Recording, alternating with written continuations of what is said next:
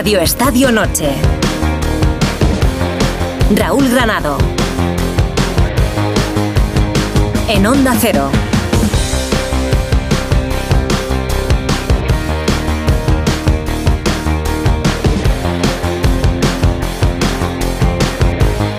Ser presos de nuestras opiniones es una absurda teoría para negar la evolución de pensamiento de un ser humano racional, pero siempre dentro de un orden. Está bien cambiar de opinión ante ciertas afirmaciones o gustos que pensábamos que iban a ser para toda la vida. Imaginaos que nos siguieran gustando los pantalones de campana, tirar animales de campanarios o el electro latino. Cambios evolutivos, lo llamaremos. El problema es cambiar de opinión sobre un asunto que te plantee un problema moral. Decir tajantemente que no a algo que terminarás no solo aceptando, sino también asumiendo como propio. Y ahí es donde llega el conflicto. Primero con uno mismo, cómo aceptar algo que había rechazado. Y después con el resto de la masa, a quienes tendrás que explicar por qué has cambiado de opinión y por qué lo que hasta hace poco te parecía cuestionable ahora lo ves como algo normal y respetable. Y en esas está John Ram desde anoche. Aceptar o no un contrato de 500 millones de euros en cuatro años no es una decisión sencilla, eso es evidente. No por el dinero, que creo que todo el mundo aceptaría más o menos sin pensar, pero sí por la procedencia del mismo. Aceptar 500 millones de euros de Arabia Saudí significa pasar a engrosar la lista de deportistas o personas en general que han sucumbido al dinero de los petrodólares manchado por la falta de ética respecto, por ejemplo, a los derechos humanos del país. Para muchos es un debate estéril que no admite debate. Coge el dinero y corre. Para otros muchos, el debate es si debemos preguntarnos o no de dónde viene y para qué el dinero que estamos cogiendo y qué estamos blanqueando. En cualquier caso, John, lo que no parece ideal es pasar de una cosa a la contraria sin previo aviso. Y para el resto, cuidado con mirar solo al dinero que sale de Arabia y no la procedencia de, por ejemplo, los patrocinadores de los grandes equipos. Y si todos aceptáis jugar a este juego, evitad las lecciones moralistas. No sea que luego se os vuelva en contra. Porque al final, John, tú también tenías un precio.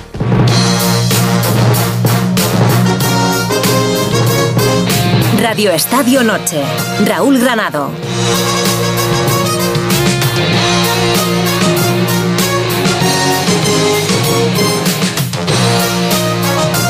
Ha arrancado la jornada número 16 en Primera División. Buenas noches. En el Coliseum ha ganado el Getafe 1-0 al Valencia Alberto Fernández. Hola Raúl, ¿qué tal? Muy buenas noches. Sí, partido futbolísticamente complicado ¿eh? para el espectador neutral que ha acabado además eh, endureciéndose en los últimos minutos. Se lo ha llevado el Getafe gracias a un gol de Borja Mayoral de cabeza, uno más. Y es que lleva nueve en liga y con sus goles le ha dado ya 10 puntos a un Getafe que desde que regresó Bordalás lleva 25 de 33 posibles aquí en casa en el Coliseum. Ha habido tres expulsados, Gabriel Paulista por doble amarilla y yo creo que de manera justa a los cinco minutos de la segunda parte. Penalizó y mucho en Valencia que había hecho poquito hasta el momento. El Getafe desde ahí empujó y sacó ventaja. Ya en el 88 fue expulsado también Javi Guerra por roja directa. Algo debió decir la cuadra Fernández, veremos qué refleja en el acta. Y fíjate, son dos bajas sensibles para el Valencia que el próximo día recibe nada menos que al Fútbol Club Barcelona. En el Getafe fue expulsado también por roja directa Domingos Duarte por encararse con Sergi Canós, algo al que también le debió decir. Y es la segunda derrota consecutiva del conjunto Che, tercer triunfo seguido del Getafe en casa.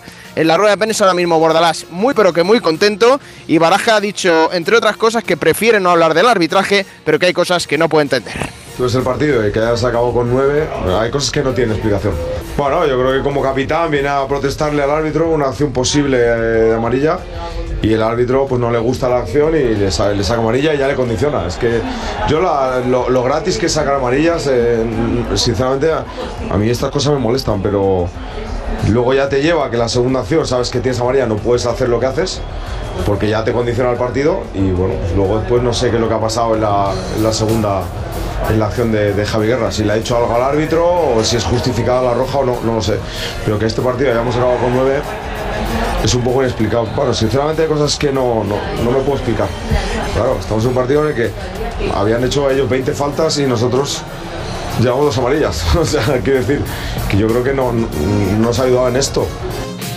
Una jornada que mañana a las 4 y cuarto de la tarde tendrá el enfrentamiento entre Betis y Real Madrid, partido para los ex en el Betis Pellegrini Ois con el Real Ceballos. Antes, a las 2 de la tarde, a la vez Las Palmas a las 6 y media, Villarreal Real Sociedad y a las 9 de la noche, Mallorca Sevilla. Para el domingo queda el partidazo del fin de semana, Barcelona-Girona, en el Barça con la operación de Ter Stegen que estará fuera dos meses de competición en el Girona, intentando olvidar las declaraciones de Aleix García y la polvareda que han creado. Ha empezado también la jornada en segunda división, en este caso la número 19. Dos partidos que se han jugado hoy a las seis y media de la tarde, Albacete 2, Villarreal B0. José Manuel Martínez. Hola Raúl, victoria merecida de un Albacete que dominó, disfrutó de las mejores ocasiones y asfixió al Villarreal B en la salida de balón. Los dos goles que cimentaron su triunfo llegaron en la segunda mitad. Agus Medina en el 47 tras una jugada personal de Scriche hizo el 1-0 y Fuster después de un taconazo de Higinio firmó el 2-0. El marcador se queda corto para un Albacete que volvió a vencer en casa y dejó la portería a cero por cuarta vez esta campaña. El Villarreal B se queda con cuatro puntos de colchón respecto a la zona de descenso con un partido más. Y acaba de terminar también en Cornellá el español 1, Zaragoza 1, José Agustín Gómez.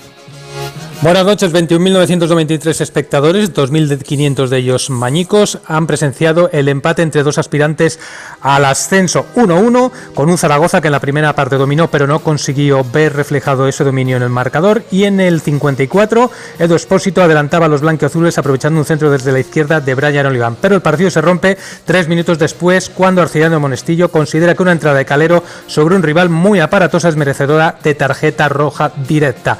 A partir de ahí dominio del conjunto aragonés, con Manu Vallejo aprovechando un centro de Fran Gámez en el 73 para poner la igualdad en el luminoso y tuvieron doble ocasión los de Julio Velázquez para llevarse los tres puntos en el minuto 84 con un balón al palo de Sergi Enrique y el remate que lo enganchaba de volea Bermejo, pero lo despejaba enviándolo a córner Pacheco. Al final, reparto de puntos entre dos equipos que todavía tienen mucho que decir en esta liga. Del exterior acaba de terminar también un partido en la Serie A en el Juventus Stadium. Juventus 1, Nápoles 0, Mario Gago. ¿Qué tal, Raúl? Federico Gatti, el defensa italiano de la Juventus, se vuelve a disfrazar de héroe después de la victoria en el último instante contra el Monza. Hoy, autor del único tanto del encuentro ante el Napoli, rematando de cabeza un centro de Andrea Cambiaso. El uh, defensa italiano ya fue heroico en ese partido contra el Monza y en la Juve con esta victoria se pone 12 puntos por encima del Napoli sobre todo supera al Inter momentáneamente un punto y es líder de la clasificación. Mañana juega el Inter contra Udinese a las 20:45 antes de recibir a la Real Sociedad en un encuentro en este Juve Napoli en el que Dusan Blaovic acabó lesionado y en el que los visitantes, los de Mazzarri, fallaron varias ocasiones, sobre todo una clarísima de Caraskelia, por tanto otra victoria de estas de la Juventus de sufrir, de marcar en el momento exacto y como dicen por aquí, como le gusta a Maximiliano Allegri, de corto muso. La Juve duerme líder. Noticia también desde Inglaterra que se acaba de producir el entrenador del Brighton, Roberto Di Cervi, ha confirmado que Ansu Fati va a estar tres meses de baja, tres meses más de baja para un futbolista que está teniendo muy mala suerte con las lesiones. Tampoco ha tenido excesiva buena suerte en fútbol femenino Mapi León porque la jugadora del Barça tiene roto el menisco externo de la rodilla derecha. Ha sido en el entrenamiento de esta mañana y también va a tener que pasar por el quirófano. De lo que no es fútbol, en la jornada 13 de la Euroliga, el Barça le ha ganado 89-81 al Fenerbahce, Basconia 87-85 al Estrella Roja y Valencia Basket también ha ganado 7-8-5-5 al Asbel. En el Mundial de balonmano femenino no ha sido un buen día porque las guerreras han caído 30-22 con la República Checa para estar en cuartos tendrán que ganar el domingo a las 4 y media de la tarde a Países Bajos y en tenis Carlos Alcaraz ha anunciado que jugará un partido en Murcia, será el 28 de diciembre contra Roberto Bautista en la primera edición del torneo que lleva su nombre, un torneo con fines benéficos y que será un día después de que Carlos haya jugado otro partido de exhibición, esta vez contra Novak Djokovic. Radio Estadio Noche.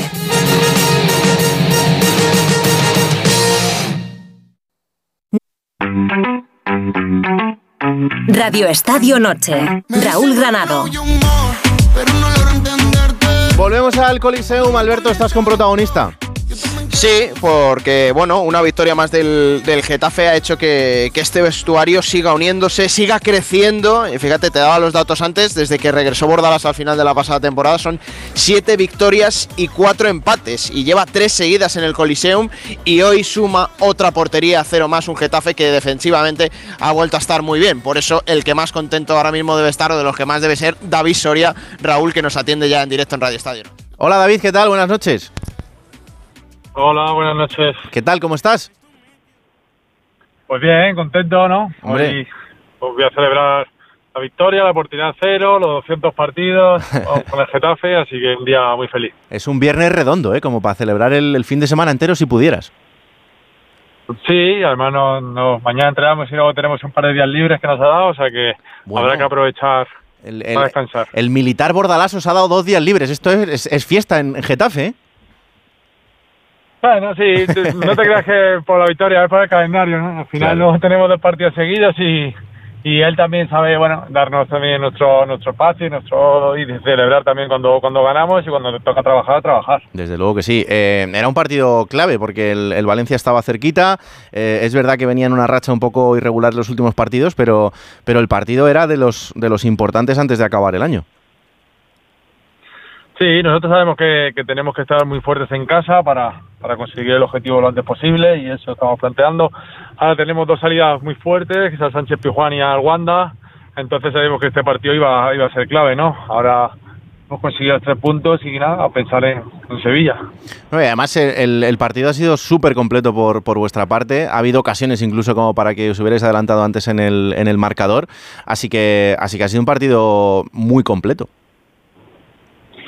Yo creo que ha sido nuestro mejor partido, ¿no? Sobre todo en, casa, a nivel a nivel defensivo creo que el equipo estaba espectacular, que no han tenido prácticamente ninguna ocasión ni acercamiento. Hemos, hemos efectuado muy bien la presión, nos hemos dejado respirar y bueno, yo creo que eso ha, lle- ha llegado al, al resultado de, eh, de 1-0 que, que bueno, yo creo que es bastante justo. Mm, eh, lo decía Alberto ahora, la portería cero, qué importante esto para, para el fútbol de, de Bordalás y también para, para los equipos que, que- que no quieren perder, evidentemente. Pero desde el punto de vista del portero, esto se valora mucho más, ¿no?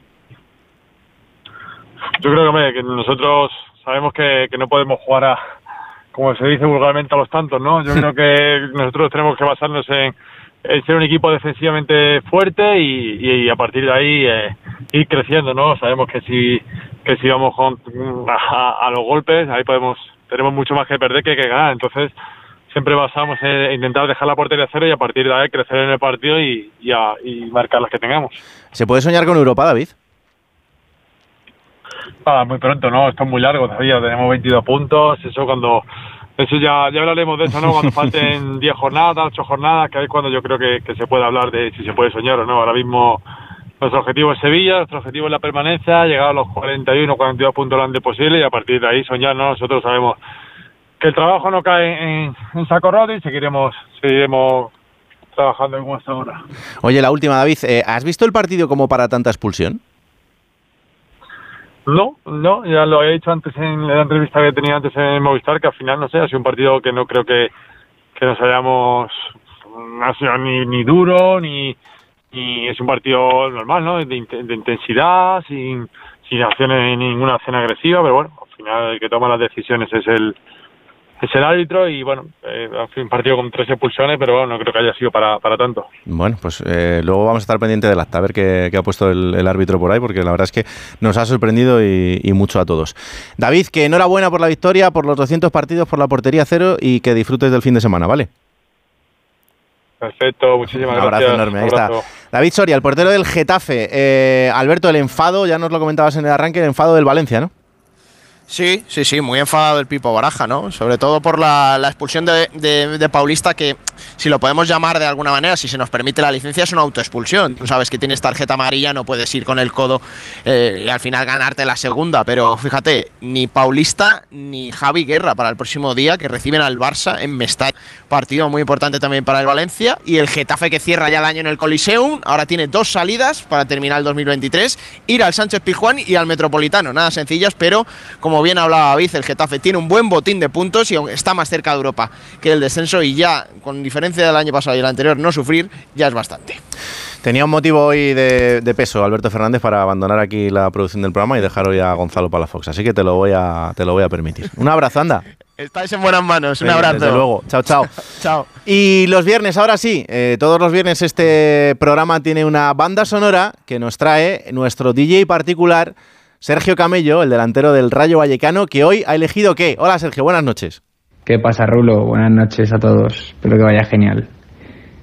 Nada, esta semana he estado, he estado indagando mucho en, Andrés Calamaro y, me he quedado mucho en el, en el disco de Alta Suciedad y dentro de ese disco hay una canción que, me ha llamado la, atención especialmente, que es la de... Eh, ya lo había escuchado así de pasada, pero, pero nunca había... Eh, me había parado eh, detenidamente a escuchar la, la letra ni, bueno, ni a escuchar la canción bien y es la de Crímenes Perfectos. Me, está alucinando, ahora no puedo parar de, de ponérmela y, me encanta. Hoy la he puesto en el vestuario y al parecer ha salido ahí un, fan más que es, que es el Tigre. El Tigre Falcao le encanta, le encanta Calamaro. Y nada, pues con ganas de, del Celta el lunes, eh, semana que, que se me está haciendo larga, pero bueno, con muchísimas ganas y, y con ganas de ganar y poder seguir disfrutando de, de este pedazo de disco. Un abrazo muy grande a todos. Hasta volverte muy loco. Calamaro le pone la música a este viernes en la que saludo ya a mis queridos compañeros tertulianos y tertulianas. Hola Alberto López Frau, buenas noches. Hola Raúl, muy buenas. Hola Cristina Bea, buenas noches.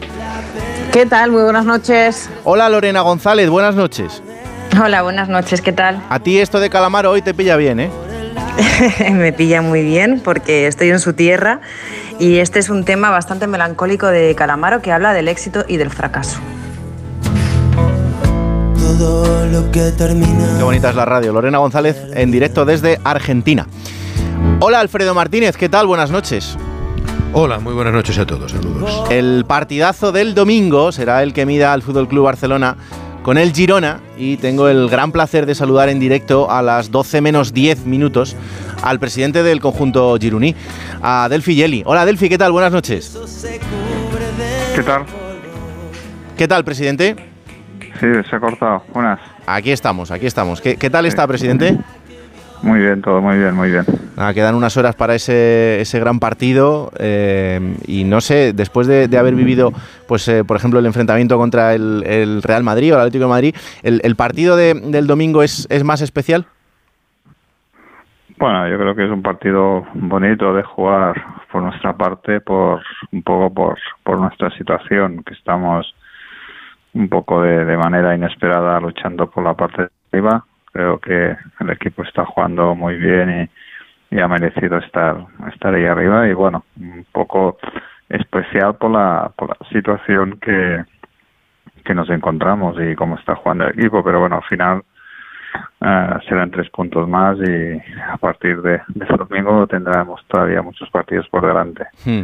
Eh, si le dicen eh, en el mes de septiembre que en la jornada 15 este derby contra el Barça iba a ser el partido que iba a marcar la zona alta de la clasificación del segundo contra el tercero, lo habría firmado, ¿no? Está claro, ¿no? y, y, tampoco estando tan tan arriba, ¿no? Creo que llevamos una puntuación increíble. Estamos empatados con Madrid que que está logrando unos grandes eh, registros y que está en un estado de forma excepcional. Bueno, y hasta ahora hemos sido capaces de, estar ahí, ¿no? Bueno, nuestra ilusión es seguir trabajando bien para, para seguir creciendo y bueno, y que y tener este año una, una muy buena temporada. A ver si si somos capaces de tener eh, un gran nivel hasta el final de temporada y luchamos por cosas bonitas. Mm. Eh, ¿En qué momento se pasa de, de ser una casualidad del arranque de temporada a, ser una realidad y, una exigencia del club el, poder estar ahí durante todo el año. Bueno, exigencia ni una, eso mm. está clarísimo, ¿no? No tenemos ninguna exigencia, tenemos toda la ilusión y todas las ganas. En, pretemporada el equipo mm, estuvo muy bien, ya empezó a dar muestras de, de que había un buen bloque, de que teníamos, sabíamos que teníamos calidad y que teníamos un equipo que, creíamos que podíamos aspirar a, luchar algo, por algo más que la permanencia. Pero evidentemente es muy difícil predecir que en los números actuales que estamos tienes 38 puntos de 45 esto prácticamente lo han logrado equipos en contadas ocasiones en la historia de la liga y bueno estamos en estos números y es, es fantástico y bueno es inesperado evidentemente hay que ser realista mm. Pero mm, hay una, hay una palabra que yo creo que, define mucho la situación de este equipo. Eh, hay varias, pero eh, la primera es, la confianza. ¿no? Hay un momento clave desde que Mitchell es entrenador del Girona en el que el equipo no iba bien. El equipo iba en una situación muy complicada. Y cuando ahí lo normal quizá hubiera sido el cambio de rumbo, se optó por la confianza en Mitchell, por la renovación. Y esta es la consecuencia eh, años después, ¿no? esto puede parecer una cuestión eh, más o menos acertada en, su momento, pero, pero ha marcado la realidad de la que tiene hoy el Girona encima. Bueno, pero es que nosotros veíamos, primero sabíamos de que el entrenador que, venía, sabíamos eh, su metodología y, cómo, cómo, cómo trabajaba y quería que su equipo jugase y sabíamos que era un poquito de cambio con el, con el anterior entrenador, por lo tanto ah, sabíamos que iba a haber un proceso y no iba a ser rápido, sino que teníamos que tener tranquilidad y, y confianza. Lo veíamos entrenar y, veíamos en el equipo, sobre todo la dirección deportiva, veía cómo jugaba el equipo y las posibilidades y las alternancias que tenía en cada partido para ganar. Nos estaban dando resultados, pero estaba jugando bien y bueno, creímos que era justo de, darle la tranquilidad y la continuidad para, para que las cosas fluyeran. a más vienes de, veníamos de no ascender, un golpe muy duro en, al final, en el partido final de playoff. Mm. Y eso siempre tiene un duelo, ¿no? No, no, se olvida tres días, ni en, ni en un mes, ni en dos, ¿no? Tiene un proceso y, y estábamos con, con, ese proceso y teníamos que tener los pies en el suelo y con tranquilidad y porque creíamos que teníamos un, gran entrenador y un entrenador que podía crecer mucho. Y luego hay, hay otra palabra fundamental que es eh, equipo, que muchas veces se pasa por encima, pero yo creo que eh, ese grupo de jugadores y ese cuerpo técnico han hecho eh, de, mm, del trabajo previo y del trabajo actual, que es mucho, eh, la finalización de, lo que más engloba la palabra equipo y de lo que eso significa cada vez que se ve un partido de fútbol del Girona en el que la intensidad es máxima desde el principio hasta el final, defensivamente y ofensivamente, y que eso no se puede hacer de cualquier manera. O sea, el futbolista al final, y, y usted presidente lo sabe, el futbolista es egoísta por naturaleza, porque lo que quiere es jugar todos los partidos, todos los minutos y hacerlo lo mejor posible. Pero cuando eso se traslada en trabajar para el equipo, pasan cosas como esta. Sí, yo creo que eso es mérito de, los jugadores, del cuerpo técnico, de, la dirección deportiva. Ah, cuando dices equipo y jugadores que, se involucran en el equipo, tenemos a jugadores muy importantes eh, que nos han dado ah, el ascenso de segunda división a primera división, jugadores que son, uh, como pueden ser Bernardo, Juanpe, Juan Carlos, jugadores que son leyenda en nuestro club como Stuani, que quizá no tienen a los minutos que, que, han tenido en otras ocasiones y son los primeros en, en, hacer equipo en el vestuario, en, estar al lado y apoyando y dando ánimos en todos los partidos con buena cara, exigiéndose como si jugaran los 90 minutos. juegan ayer en, en Orihuela y, y tienen una predisposición y un, y un rendimiento bueno, por lo tanto eso dice mucho ¿no? de, jugadores que tenemos que son que son un poco el alma de, de, estos últimos años en, el club y que tienen que, hacer entender y, hacer visualizar a los jugadores que llegan cómo es nuestro club, cómo funciona el vestuario, un poco como lo que somos, ¿no? Y eso hace esa fuerza muy muy importante con, con el míster, con, con lo que transmite tanto personalmente como luego futbolísticamente. Mm. Eh, abro ronda de preguntas con mis compañeros. Empiezo por ti, Alfredo. Eh, presidente, cuando la gente dice, bueno, claro, es que estando detrás el Manchester City es que es fácil que hacer un buen proyecto, eh, yo creo que le intentan quitar valor. ¿Qué, qué, les diría a esa gente que, que cree que, que, claro, que con ese respaldo tiene menos mérito lo que hace el Girona?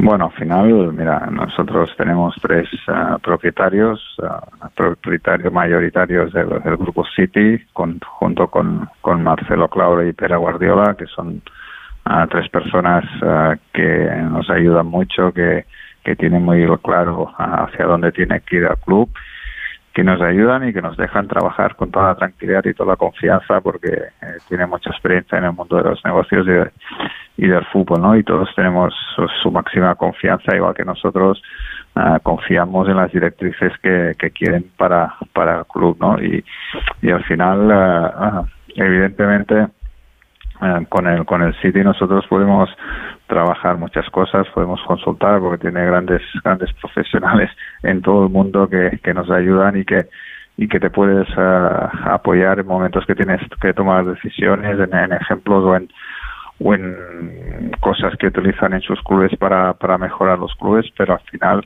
nosotros somos un club como cualquier otro de la liga que tiene unos ingresos y sobre esos ingresos eh, tiene un límite salarial y somos de los más bajos.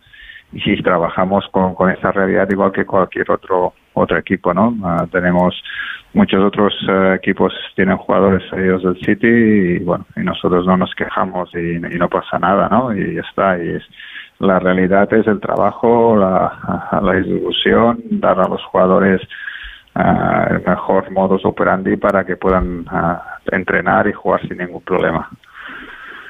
Hola Delfi, buenas noches. En, en lo futbolístico ya hemos visto que hay pocas dudas del Girona, llevamos un tercio de campeonato, pero ¿ves al equipo psicológicamente preparado para dar un golpe encima de la mesa en una visita al Barça o posteriormente cuando toque visitar el Bernabéu o el Metropolitano? ¿Crees que esas visitas son las que van a marcar el objetivo real del Girona esta temporada?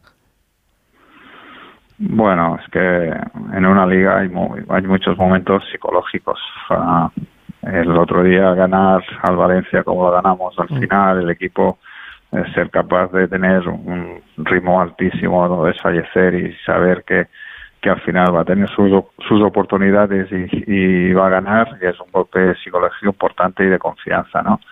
Bueno, es lo, que pase el domingo no, no lo puedo predecir, yo sé que que yo creo, ¿no? Puedo ver cómo, cómo están los jugadores y, están con confianza y que seremos el Girona, el Girona que todos uh, conocemos y un equipo que va a querer uh, hacer su fútbol y no creo que vaya a cambiar mucho por por, el rival que, tengamos delante, que es buenísimo y que tenemos el, el máximo respeto, ¿no? Pero yo creo que lo que pasará en cuando vayamos a Madrid al Atlético no no es no es un problema, sino es una ilusión y una manera de, de crecer y de, y de coger experiencia para, para el futuro.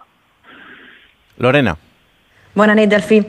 Eh, bueno, antes que preguntarle, felicitarle por, por, ser un ejemplo en el fútbol, que creo que era muy necesario ver que cuando sea tiempo y cuando todas las patas de la mesa van de la mano, eh, que no se ficha sin pensar en el entrenador, que no se juega con, con, jugadores a los que quizás deberían jugar otra cosa. En fin, cuando todo está de forma ordenada y coherente, creo que, que es el secreto. Pero yo quería preguntarle a él directamente si podría darme tres, cuatro conceptos clave que, mm, representen cuál es el, secreto ¿no? de este Girona, si se puede decir en, palabras.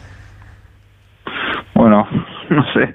Eh, gracias eh, por las palabras. No sé si, si, soy más indicado, pero bueno, lo que te puedo decir que nosotros sí, sí, sí. Ah, tenemos muy claro es que, bueno, hace nueve años que vamos en la misma dirección y que hemos ido construyendo esto muy poco a poco y que nos hemos llevado desilusiones importantes y sabíamos que estábamos en el camino y que para ganar primero había que perder o había que jugar partidos importantes que quizá no no, no ganarías no, no darías el paso que, que es como estar en poder ascender a primera división pero creíamos que que estábamos en el camino. Después tenemos uh, una ilusión bárbara por por nuevos proyectos que tiene que tiene el club uh, como pues ser deportiva luchar por, posiciones como estamos luchando ir a, intentar pues tener un, mejor estadio para para primera división. Y yo creo que también hay una cosa importante que en el club hay mucha mm, tranquilidad. Cada uno se ocupa de, su de su parcela no invade parcelas que hay otros responsables y que toman las decisiones que, que toman, creo, correctamente y si, si, si más no, apoyarnos y ayudarnos cuando, cuando tengamos que tomar entre todas estas esas decisiones. Cristina. Presidente, ¿qué tal? Buenas noches. Enhorabuena. Muchas gracias. No me resisto a, preguntarle por las declaraciones de, de Aleix García, ¿no? que han dinamitado un poco la, previa de este partido ante el Fútbol Club Barcelona, que reconozca que le gustaría jugar en el Barça. Usted que sabe lo que es ser gironí, que es jugar también en el Fútbol Club Barcelona, ¿cómo le han sentado esas declaraciones? ¿Las entiende? ¿No? Michel se ha posicionado radicalmente en contra. Bueno, yo creo que en esas han salido una respuesta de varias ah, de varias respuestas que hizo que hizo Aleix, ¿no? Bueno, Mister un poco quizá bueno se, se, equivocó un poco en la forma de, de, decirlo. Creo que todo el mundo ah, se puede equivocar, no no pasa nada. Pero claro, cuando tenemos a un jugador como Aleix que, que nos está dando rendimiento que nos está dando, que, ya que está creciendo al mismo ritmo que está creciendo el equipo y que nos está ayudando a, estar donde, donde estamos y que él también ha dicho que, que él es gracias es lo que es gracias a, que ha crecido con el Girona y que el Girona le ha dado la oportunidad. Bueno, al final hay que respetar a todo el mundo, todo el mundo eh, quiere mejorar en, sus en sus eh, profesiones, pero yo creo que él está mejorando en el Girona y lo que queremos es que esté en el Girona y sabemos que él está involucrado al 100% en, en el Girona. A partir de aquí lo que pase en verano, de aquí tres veranos, bueno, no sé, yo creo que él eh, el año pasado renovó con nosotros, tenía quizá posibilidades de salir y se ha quedado con nosotros, bueno, eso también dice de, que él está puesto en el Girona y que, y que está tranquilo en el Girona. Mm. Eh, pero sí, y, y, con la sensación de ese equipo, uno de ellos, que es sabio, eh, estamos tranquilos porque ahora ya llega el mm. mercado de invierno, luego el mercado de verano, esto, esto hay que estar ya atentas a estas situaciones. Bueno, sabéis un caso de que del, está ah, dentro de un club del nuestro del grupo ah, del Troa y que ha venido aquí a, crecer como futbolista está creciendo. Ah, evidentemente cuando un jugador destaca se empiezan a hablar muchas cosas pero bueno es un proyecto de, de grupo es un jugador que tiene que crecer dentro del grupo y por lo tanto hay que tener tranquilidad y dejar hacer al, al jugador, por mucho que, bueno, como es lógico, puedan salir debido al rendimiento que tenga el equipo puedan salir muchas cosas de, él incluso de, de otros de otros jugadores no que seguro que ah, que saldrán. A partir de aquí él está demostrando con 19 años una madurez increíble y prácticamente no no le afecta no está muy un poco por por encima de, de muchas cosas que puedan comentar y él solo piensa en, jugar y en divertirse en el campo. ¿Y, usted se imagina en un futuro no muy lejano a Mitchell entrenando al Manchester City? Bueno, no lo sé. La verdad que, que, en el futuro es difícil. Creo que, que el Mister está teniendo un crecimiento brutal, que es un gran entrenador y, y que y bueno nos ha dado mucho, y nos, nos ha llevado a primera división y está haciendo rendir y disfrutar a nuestra gente como lo está haciendo, pero creo que él también ha crecido con nosotros. Y bueno, mm, nosotros estamos encantados de que esté con nosotros, tiene dos años más de contrato y es posible que Michel no estará eternamente en el Girona y que otro día pueda estar en otro club y quizá, bueno, quizá puede estar en, en, un, en un club del grupo perfectamente, ¿no? una de las cosas que, que, trabajamos y que se trabaja en el, grupo es dar proyección a la gente que, que, está dentro, ¿no? Y quizá, bueno, pueda ser también una posibilidad esta que dices, eso nunca, nunca se sabe, pero bueno, Ahora, dentro del grupo se piensa que, que Michel es el mejor entrenador que puede tener el Girona y está, está uh, todos con él a muerte para que pueda uh, ofrecer el mejor nivel que está dando. Para empezar, es buena persona, que eso ya eh, es bastante importante dentro del mundo del fútbol y de cualquier ámbito en, en general. Eh, la última, Presi, eh, ¿qué le parece este Barça? Bueno, yo creo que, que el Barça viene a hacer una gran temporada el año pasado ha empezado este año que ha tenido eh, lesiones importantes en la zona del, del mediocampo y quizá bueno ahí le, le, ha costado le ha costado un poco pero bueno he visto los últimos partidos que que ha recuperado un gran nivel, que está jugando muy bien. Los dos últimos partidos ha ganado a dos, a dos grandes equipos en, en partidos muy importantes, por tanto es, es un gran equipo y que y que luchará por, por todo. Está, está eh, metido en, en, la lucha por la liga, ha avanzado en Champions, que bueno, que en los últimos años no había podido avanzar. Por lo tanto, es un equipo, en, yo creo que en, en crecimiento y con un talento brutal. Pues eh, le agradezco un montón del Filleli, presidente del Girona, que nos haya atendido en directo, que disfrute muchísimo de ese derby catalán, de ese partidazo contra el Barça y ojalá que podamos seguir eh, disfrutando de los éxitos de este equipo que tanto y tanto nos está gustando en esta temporada. Así que millones de gracias y un abrazo enorme. Muy bien, muchas gracias, un abrazo. Pues ahí está. Eh, Alfredo, ¿no sería... El equipo de moda. No, no, no sería mal cambio, ¿eh? eh Pep Guardiola volviendo al Barça, eh, Mitchell al City, uh -huh. bueno, cuidado. Es ¿eh? más factible lo de Mitchell al City que lo de Guardiola. sí, sí. sí. No, Te estás cargando a, a Xavi que... así en un momento. Bueno, a Xavi le hacemos seleccionador, no pasa nada. No, pero fijaros que justo lo dice, lo pregunta Raúl en una semana en la que Pep Guardiola ha llegado a decir que si ganaba sí. el triplete se retiraba. Yo conociéndole a Guardiola no descartaría esa opción que, que, dejara el City ganando el triplete porque lo dejas en alto, ¿no? Claro. Como se dice en el en el argot, ¿no? Yo, yo, a mí me parece que el escenario más fácil, eh, Guardiola no se iría como un entre comillas fracasado o una temporada mala del, del City, ¿no? En el Barça se fue ya agotado, decía nos, nos haremos daño si me quedo, pero pero a mí me da la sensación de que él si hace un un triplete en el City, ya no puede ganar nada más, ya lo habrá ganado todo, ha ganado un montón de premios, mm. ha ganado la Champions, ya ha cumplido todas las expectativas, ¿no? Por tanto, eso sí, y, y a mí me da la sensación de que Fíjate lo que estaba comentando del Figeli, el Troyes francés, el, el, equipo americano, el Girona, el Manchester City. Está todo muy bien eh, tejido por Ferran Soriano y los propietarios del, del eh, Manchester, del City Group.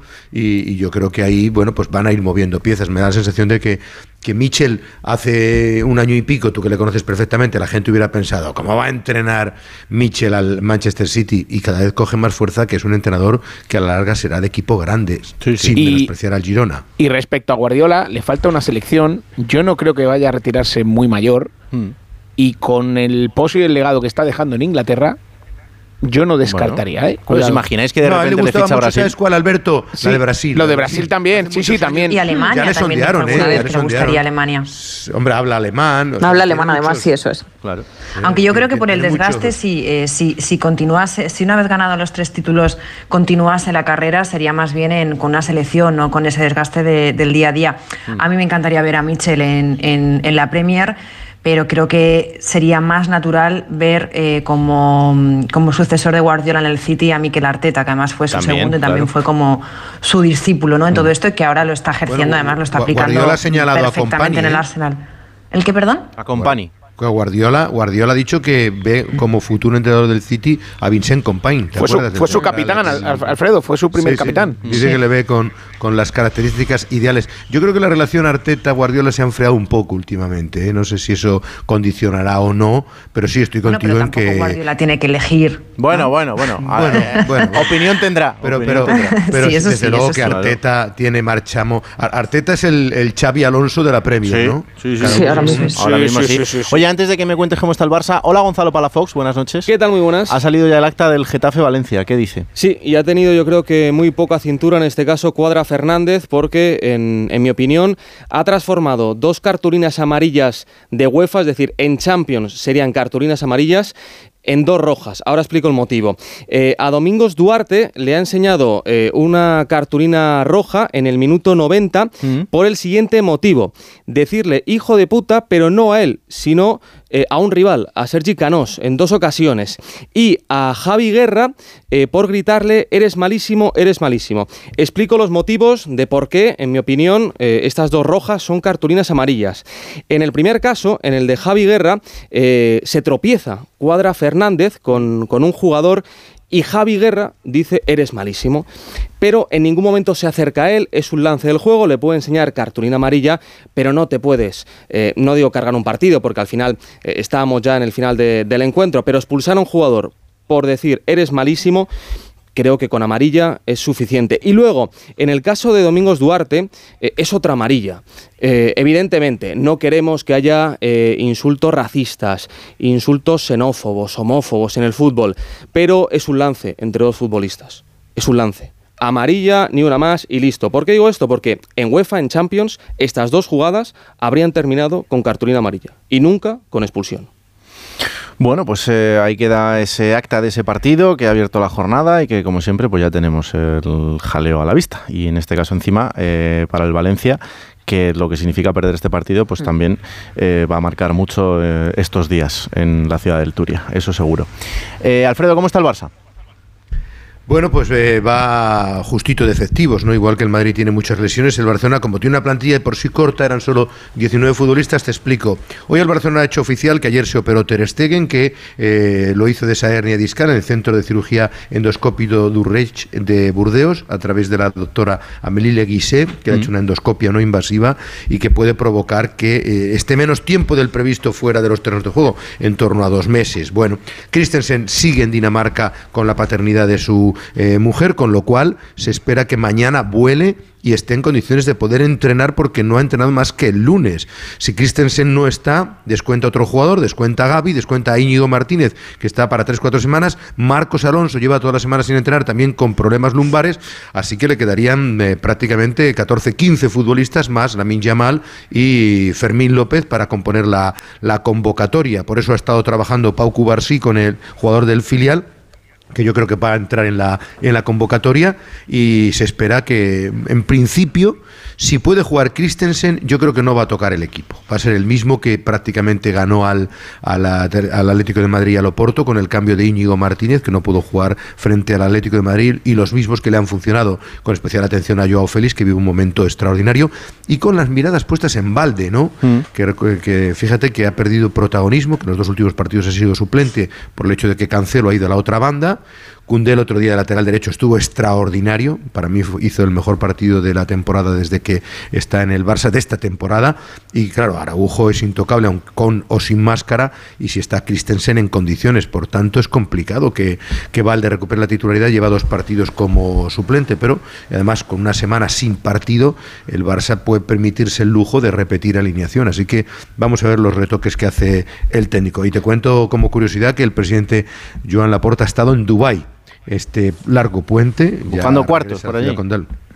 Sí, sí, sabes que ya parece que tiene el dinero por castigo. Y ha estado acompañado de su buen amigo Xavier Puig, amigo y socio en su despacho, y de Joan Soulet, los dos directivos, que también tienen negocios en Dubái, y sí, se les ha visto con gente de capital y de posibles allí, me imagino que para intentar tender puentes y de paso a ver si algún inversor se animaba con, con el Barça. Lo que me dicen que se anima un poquito es el ambiente de la grada, en torno a 40.000 localidades a día de hoy creen que se podrían llegar, no sería mala entrada del todo, aunque son 49.000, y es un eh, colíder el Girona, hay gente de Girona que vendrá contra el Barça en su mejor versión esta temporada, los precios para el público en general son 169 la más cara y 74 la más barata, pero bueno, parece que algo mejor está en las últimas horas ese movimiento en taquillas. ¿eh? ¿De los diamantes sabemos algo?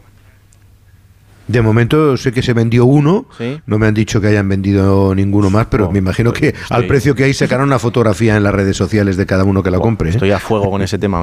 Igual se han llevado a Dubái, ¿eh? igual se ha llevado al presidente a Dubái. Sí, bueno, allí ten cuidado, allí pegan una pata y salen No, allí lo que ha ido es a traer cosas, no a llevar, ¿eh? Allí no se lleva nada. No, no, no, no. no. Eso es lo que se piensan muchos, que salen de allí con las bolsas. A ver, Lorena, dile. Perdón, no, que le quiero preguntar, el que está en Barcelona, eh, ¿cómo sienta? ¿Hay como hay una nebulosa en torno a lo de Ter Stegen por ese hermetismo que el propio jugador también impone, por el club, por haberse filtrado eh, lo que se iba a hacer, quién, qué, cirujano se le va a hacer, que finalmente no ha sido ese. Eh, hay como mm, cierto malestar eh, que quizás están ocultando cosas, que es más grave de lo pensado, por ser ahora, por pasar ahora por quirófano, que puede ser más invasivo. no sé, ¿cómo, ¿cómo es el, el, ruido que hay en Barcelona con este tema? No, pero yo, yo creo que, Lorena, que lo has definido tú, es, es más por la personalidad del futbolista. Es un mm. tipo muy, muy, muy, cuidadoso de sus cosas, muy metódico. Él ha sido el que ha ido llevando todos los temas, consultando con todos los especialistas. Es verdad lo que tú dices, se publicó que era el doctor que iba a operar a, que había operado a Kimi Raikkonen y al final ha sido esta especialista en Burdeos la que ha hecho la, la operación. Pero vamos, no, no, no, todo lo contrario. Yo, yo creo que incluso me atrevería a decir que, que la, eh, las perspectivas son de que volvería en dos meses, porque ha sido una cirugía menos invasiva, no es, no es fuerte, es una endoscopia, como te digo, y prácticamente podría empezar a trabajar, a no tardar mucho para empezar a recuperarse y estar en los dos meses que, que se ha calculado en el mejor de los casos. O sea, no, yo, yo, yo creo que conociendo a Ter Stegen, que es bastante eh, escurridizo en ese aspecto, la gente lo entiende que van por ahí los tiros. ¿eh? Aunque lo que sí es más preocupante, fijaros, es que casi ninguno de los jugadores del Barça se operan en Barcelona. Excepción hecha de Gaby con el doctor Munjau, muchos de ellos han, han optado por ir a Suecia, Francia, Alemania para irse operando, lo cual, bueno, no deja Lo de del doctor. Cugat ya pasó a otra época. Sí, sí, y eso que aquí hay médicos muy prestigiosos, por eso llama un poco la atención. Pero bueno, Bueno, también esto hay ya es muy jugadores generalizado. Extranjeros. Bueno, también hay jugadores extranjeros que, que tienen más confianza en médicos de su Sí. país, ¿no? Bueno, en cualquier caso, bueno, hay que entender ciertas cosas como estas, ¿no? ¿Alguna pregunta más tienes, Lorena, para Alfredo? Yo sí tengo una. ¿eh? Desde Ah, adelante. estás- Adela- Adelante, Cristina. Sí, sí, porque escuchaba Alfredo atentamente lo que decías de repetir alineación y del trabajazo que hizo Cundé, pero viendo las similitudes que puede tener Sabiño eh, con Vinicius y teniendo en cuenta que el brasileño siempre ha dicho que el jugador que mejor le ha marcado ha sido Araujo, a mí me cuesta no ver al uruguayo en ese lateral derecho. ¿Lo- ¿Descartas completamente esa, esa No, no, no, no, no, no, no, no, no, no, no. Lo, que pasa es que el, el cuarteto sería Cundé, Araujo, Christensen Sí, y, y sí, pero a nivel de O sea, posición, Sí, cambiar y podría cambiar, sí, sí, evidentemente, como tú bien dices, el, el caso de que Sabiño esté ahí. Lo que pasa es que el otro día estuvo también Cundé, que no Sí. sé yo si se atreverá, y además va- vamos a ver en qué medida le afecta a Araujo jugar con máscara. No debería Mm. afectarle mucho, pero bueno, en principio. Lo que pasa, Alfredo, que cuando tienes un central de la jerarquía de Araujo, que está entre los tres mejores del mundo, yo creo que aquella vez cuando jugó para marcar a Vinicius, pues, pues sí, tiene esa misión específica, pero renunciar No, a- siempre, siempre, siempre. Claro, pero renunciar al Araujo central ahora mismo me parece Y al un pecado. jugó el otro día, Alberto. No, lo que, lo que le acaba bien, sí. tocando es jugar de central, pero hacer muchas ayudas al lateral. Eso y con es. un jugador Claro, pero eso lo borda. Claro. Bueno, Alfredo, pues te escucho atentamente mañana con la rueda de prensa de Xavi y el domingo con ese partidazo. Un abrazo enorme. A ver qué es lo que ocurre, a ver cómo sale el fin de semana después del duelo de los grandes, Ah, la amigo. visita del Madrid y el Atlético Sí, de sí, Madrid, a ver si se recupera. Bueno, interesante fin de semana, compañeros. Sí, un abrazo mucho, a mucho. todos. Un abrazo, Hasta chao. luego. Un abrazo. La guinda para este partido la pone con el dato del fin de semana Alexis Martín Tamayo, Mr. Chip. ¿Qué tal Raúl? Buenas noches. El gran partido de este fin de semana sin duda es el que se va a disputar el domingo en Montjuic y va a enfrentar al Girona y al Barcelona, dos equipos que se han visto las caras siete veces en competiciones oficiales a lo largo de la historia, empezando por un 9-0 a favor del Fútbol Club Barcelona en la Copa del Generalísimo de la temporada 48-49. Bueno, el Girona nunca le ha ganado al Barça, son dos empates y cinco derrotas, si bien es cierto que esas dos tablas llegaron en las dos últimas visitas ligueras del Girona al campo del Barça. 2-2 en el año 2018 y 0-0 en el año 2023, en la pasada temporada. Va a ser un partido, en teoría, de altibajos, un partido de vaivenes, de montaña rusa, porque estamos ante dos, junto con el Real Madrid, de los tres equipos que más remontan en esta liga. Bueno, en concreto, el Girona es de largo el club de la Liga 23-24 que más puntos ha conseguido partiendo de situaciones de desventaja, porque de los 38 puntos que tiene el Girona en la clasificación, 19 los ha conseguido en encuentros en los que en algún momento llegó a ir por detrás en el marcador. Bueno, en cualquier caso, pase lo que pase con el Girona en Montjuic, lo cierto es que el conjunto catalán tiene un colchón importante, no ya, por supuesto, de cara al objetivo principal de la temporada, que era lograr la salvación, sino incluso para lograr eh, cotas mayores. Hablando de las Champions, tiene 10 puntos de ventaja respecto del quinto clasificado, que es el Athletic Club de Bilbao, y esa es una ventaja que nadie ha dejado escapar en la historia de la liga, del mismo modo que esos 38 puntos en 15 jornadas es una cantidad de unidades lo suficientemente importante como para que nadie la haya desperdiciado para quedar más allá del primero o del segundo puesto en la historia del campeonato español desde que se conceden tres puntos por victoria. De hecho, con 38 o más puntos en las primeras 15 jornadas, nueve equipos fueron campeones, cuatro subcampeones y para de contar.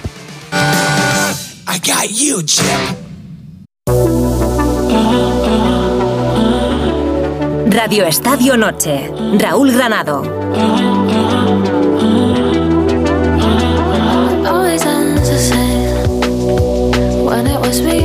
Y mañana a las 4 y cuarto de la tarde tiene que jugar el Real Madrid. Lo hará frente al Betis en Sevilla, en el Benito Villamarín. Hola Alberto Pereiro, buenas noches.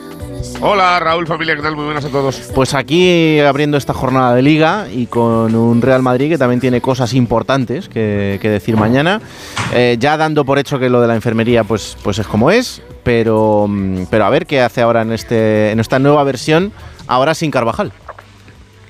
Bueno, pues cuatro partidos para que termine el año, tres fuera de casa, posiblemente el más eh, complicado de, de todos hasta que termine el, el 23, el de mañana, eh, por el escenario, por el rival, por eh, las bajas, por las circunstancias, por el saber eh, que es una jornada en la que si ganas, pues te puede ir bastante bien a nivel clasificatorio y porque eh, tienes que seguir haciendo encajes de bolillos. Eh, Hoy ha habido una frase de Ancelotti que es maravillosa. Dice, eh, dedico todos los días un rato a hablar con los lesionados. Y últimamente es mucho rato porque tengo muchos lesionados. O sea que eh, al final es, es el día a día del, del Madrid. Carvajal fuera, hasta la Supercopa no le veremos. Hoy ha habido una mini buena noticia. ya sabes que Ancelotti luego es bastante mentirosillo en sala de prensa a la hora de dar plazos de los futbolistas, pero ha dicho que tanto Arda como Chouameni pueden aparecer o en un partido de lo que queda de 2023 o directamente para la Supercopa que van a estar y que a la vuelta de vacaciones entre Vini y Camavinga debería entrenar alguno de los dos eh, con el equipo. Yo en el caso de Vinicius lo veo un poquito más complicado, en el de Camavinga lo veo casi imposible, pero bueno, ya veremos a ver eh, cómo evoluciona. Y luego del resto, eh, pues lo de Courtois y Militao ya sabemos exactamente cómo es esa, esa situación. Sabiendo que te vuelve Modric, eh, que no sé si le va a dar para estar en el 11, yo creo que va a seguir con ese cross Valverde, eh, Bellingham, Brahim, Rodrigo y Joselu, a no ser que le dé por reforzar un poquito el centro del campo con Ceballos, que ya me extraña, y que las opciones de el lateral derecho son eh, al 50% para Lucas y para Nacho Fernández, en la izquierda estará Mendy, y que Rudiger Álava y Kepa, que va a ser el portero mañana, por mucho que haya algo de debate, eh, ya sabes que es una pregunta que no le gusta en absoluto a Ancelotti, que para él su portero titular es el ex del Chelsea, y aquí tienes la explicación, mira. Eh, ha vuelto porque se ha entrenado bien, está bien. Lo, bueno es que tenemos dos porteros de confianza. Mañana voy a elegir uno de los dos. Eh, ¿Cómo lo voy a hacer por el próximo partido? Hay competencia en la portería eh, porque Lunin lo ha hecho muy bien cuando ha jugado. Pero esto es una decisión que voy a tomar mañana y voy a tomar para los próximos partidos. Bueno, el, el debate lo abríamos la semana pasada, ¿no? De, de qué pasaría con la portería, pero yo creo que, que tampoco tiene mucha más historia. O sea, que sí, que hoy eh, Ancelotti ha ido por aquí, pero que mañana el titular, si no pasa nada, pues será Kepa. Sí, yo creo que va a ser Kepa, va a seguir siendo Kepa, porque Lunin no, ha estado correcto, pero tampoco ha dado ese paso para decir que ha estado sobresaliente. Entonces yo creo que va a seguir Kepa. Lo que pasa es que Ancelotti, en, en la necesidad, emerge el mejor Ancelotti. Fíjate que hay bajas y el calado de las bajas, y tácticamente para mí ha vuelto a dar con, con la tecla y con esos cuatro centrocampistas en línea. Yo creo que es un entrenador que, que siempre se adapta a lo que tiene y eso es una virtud. A eso le une su experiencia y ese aplomo en sala de prensa y es que tienes un entrenador casi perfecto, de verdad. Sí, desde luego. Y no, no le gusta nada arriesgarse. Cuando tiene a los suyos, eh, los que tiene claro, están, están bien, eh, no, no, no se anda con rodeos. O sea, si Kepa está bien, si está al 100%, va a volver a Kepa eh, mañana mismo. No, eh, ya lo vemos con Cross, con Modri. Cuando están bien los suyos, no inventa nada nuevo. Pero es curioso porque en la previa, creo que fue del partido contra el Granada, si no que me corrija Alberto, él dijo, no, Kepa jugará contra el Betis. Y en estas declaraciones ha jugado con, como con otro rol, Sí, ¿no? ha sido un pelín más ambiguo. comedido, Sí. sí, más ambiguo. Veremos mañana. Es que el- el controla y debate, Chris, lo- lo cerró él y lo ha abierto él. Increíble, es cómo mide los tiempos, cómo lleva el debate a donde le interesa, ¿no? Porque lo dejó clarísimo, no. Kepa volverá contra el Betis. Lo dijo Meridiano, ¿no? Y, de- y zanjó el debate rapidísimamente. Y hoy como ha vuelto a, a reabrir y bueno, pues él sabrá por qué, por qué lo ha hecho, ¿no? Pero yo creo que no tiene duda a ese respecto y que Kepa volverá Es- a estar bajo palos. Es, fácil eh, decir en este caso que vas a rotar con los porteros sabiendo que te viene un partido de Champions en el que no te juegas nada y que el día 6 de enero tienes el Claro. partido de Copa. Claro. Sí, O sea, claro, Te es- a contar es ahora y dices. ponerlo ya y Kepa ya está, mañana. y que vuelva. Kepa. Claro. Claro. Y- y- y Brahim mañana, Lunin la semana que viene. Lunin, Lunin en Berlín. Por ejemplo. Lunin en Berlín. En los dos partidos de liga que te faltan, Claro. Kepa otra vez y Lunin en enero. Exacto, Es que ya está. exacto. Chicos, ¿no creéis que, que Brahim se merece ser titular? Ahora Sí, mismo sí, merece, pero- sin duda. Yo Yo o sea, creo que mañana lo va a ser. Brahim pueden ser perfectamente los dos de arriba. Pero mañana lo va a ser, ¿no, Antes Albert? Yo que- creo. antes que José Sí, con Kroos, Valverde y Bellingham, ¿no? Ma- mañana el que creo que se va a quedar en el banquillo va a ser José Lu y que va a hacer algo más ahí en el centro del campo. Brahim Rodrigo arriba, ¿no? Sí, yo creo que lo tengo más o menos, lo tengo más o menos claro. Lo que pasa que eh, cuando juegas solo con eh, Rodrigo y, y Ibrahim arriba, eh, da la sensación de que el Madrid tiene más control del partido. Y ahí aparecería un Modric, un Ceballos de más para dejar a, a José Lu en el banquillo. Y, y al José Betis, partido al Betis le falta Guido, ¿eh? Al Betis le falta Guido mañana y, corriendo ahí a la espalda Brahim y Rodrigo de Guido uf, le pueden hacer mucho daño al Betis. Es que Guido en el centro del campo, Mar Bartra que le echaron el otro día, eh, Fekir. Pero lo de Guido, lo de Guido Lorena es, Lo de Guido les hace es mucho una daño, puñalada en el corazón. en el Sí, Betis. sí, sí. O sea, perdón, quería decir Bellerín que le echaron el otro día, Mar Bartra está lesionado. Mm. Eh, vamos a ver qué Isco vemos mañana, porque yo tengo muchas ganas de, de ver al, al Hombre, un Isco súper motivado, seguro. Físicamente está espectacular, además, en el mejor momento desde que abandonó el Madrid, probablemente sí, bueno, y desde sus últimos años en el Madrid. sí, sí. Y, Mm. y ha recuperado su fútbol y, y imagino que jugará con sangre en el ojo, es lógico, ¿no? no pero querrá reivindicarse, es que es, es humano. Eh, hoy le has preguntado Pereiro a Ancelotti, ¿no? Sí, le quiero ver yo lo de Isco y la sangre en el ojo, que hace mucho que no lo veo. Pero yo creo que mañana ahí algo, algo le pica ahí dentro a Isco mañana, es lógico. Si no le pica ya mañana. Claro. Yo creo que evitó la quinta amarilla contra el Almería y debió resoplar. Pero que había partidos en el Madrid donde se podía reivindicar, que le daban oportunidades y no lo hacía, ¿eh? No, lo que pasa es que Isco fue ese cuarto centrocampista que a Zidane le dio dos Copas de Europa, ¿eh? No lo olvidemos, ¿eh? A Zidane en el Madrid. En, en- en- en el, en el clan Ancelotti, y no lo digo por el padre, así que que eche con- conclusiones el que quiera, eh, no creo que estén enamoradísimos de, de Isco. Por su última No, época su última, su última época fue en el Madrid. Tuvo bastantes ninguno, eh, líos, ninguno más de uno con su hijo. Y desplantes. de decirle que, no- Sí, que no sí, le sí, consideraba sí. como entrenador del, del Madrid. Bueno, pues sí le hemos preguntado en sala Solo de prensa. supo manejar y- Lopetegui. Perdón, Alberto. les- no, nada, nada. Y mira lo que ha contestado Ancelotti. Estamos hablando de este dinero que mueve Arabia para que se vayan jugadores o entrenadores en cualquier deporte prácticamente. Uno de los que probablemente haya tenido opción de ir es Isco. Al final ha decidido quedarse aquí en España y tú le conoces bien de tu primera etapa aquí en, en el Madrid. No sé qué te parece la temporada y que haya vuelto a su nivel habitual y si te esperabas que volviera a ese nivel. Sí, el Isco lo he visto jugar, está jugando muy bien, ha vuelto a su nivel, estamos muy contentos, estoy muy contento. Creo que es un jugador que aporta algo al fútbol, que ha aportado, ha pasado momentos complicados, pero ahora ha salido. eh, mañana obviamente es uno de los jugadores que tenemos que controlar bien, porque de verdad lo está haciendo muy bien. Bueno, pues será una de las grandes atracciones, sin ninguna duda, de ese partido. Vamos a ver el rendimiento del malagueño y del Betis en general en un partido que pinta muy bien y en el que el Madrid tiene que desenvolverse si no quiere que en ese derby catalán se le complique la cosa si el Girona le da por ganar o si gana el Barça y se aprieta todo muchísimo más por arriba. Hasta mañana, Alberto. Un abrazo grande. Un besito para todos. Chao. Chao, chao. Eh, quería preguntaros, por ejemplo, Cristina Bea, eh, esta semana me ha sorprendido y mucho tu entrevista a Raúl Bravo. Mm. ¿Por qué de todo? Bueno, eh, me sorprende eh, lo primero que, que hable de una manera tan abierta sobre, Sí. sobre las apuestas, sobre los amaños. No sé, no sé qué, qué personaje te encontraste, pero, pero a mí me ha sorprendido. Pues a mí también me sorprendió, honestamente, Raúl, porque mm, no nos conocíamos personalmente. Llevábamos como tres meses hablando para concertar la, la entrevista y me encontré una persona tremendamente cercana. Eh, cuando no conoces a alguien y afrontas una entrevista en la que sabes que vas a tener que tocar temas tan delicados, desde su vida personal, familiar, a todo el tema de prisión, del tiroteo a Kovacevic, eh, como muchas cosas sensibles, piensas, "Pf, a ver por dónde le entro o a ver qué persona, cómo de reticente me lo encuentro. Pero, pero vi un Raúl Bravo muy cómodo, eh, tranquilo, que a la tercera pregunta estaba con lágrimas en los ojos hablando de su abuelo, de su madre, de su familia, al que se le quebraba la voz hablando también del Real Madrid y mostrándose agradecido por el trato que había recibido tanto de Del Bosque como, como de Florentino. Reconoció que había pedido un anticipo de 300.000 euros para comprarse su casa y él se señalaba como un niño bonito ¿no? de, de ambos. A mí también me sorprendió, me sorprendió su discurso y me gustó la cercanía y a la hora de decir, bueno, todo lo que he vivido Ahí se nos ha ido un momento Cristina, ahora la, ahora la recuperaremos.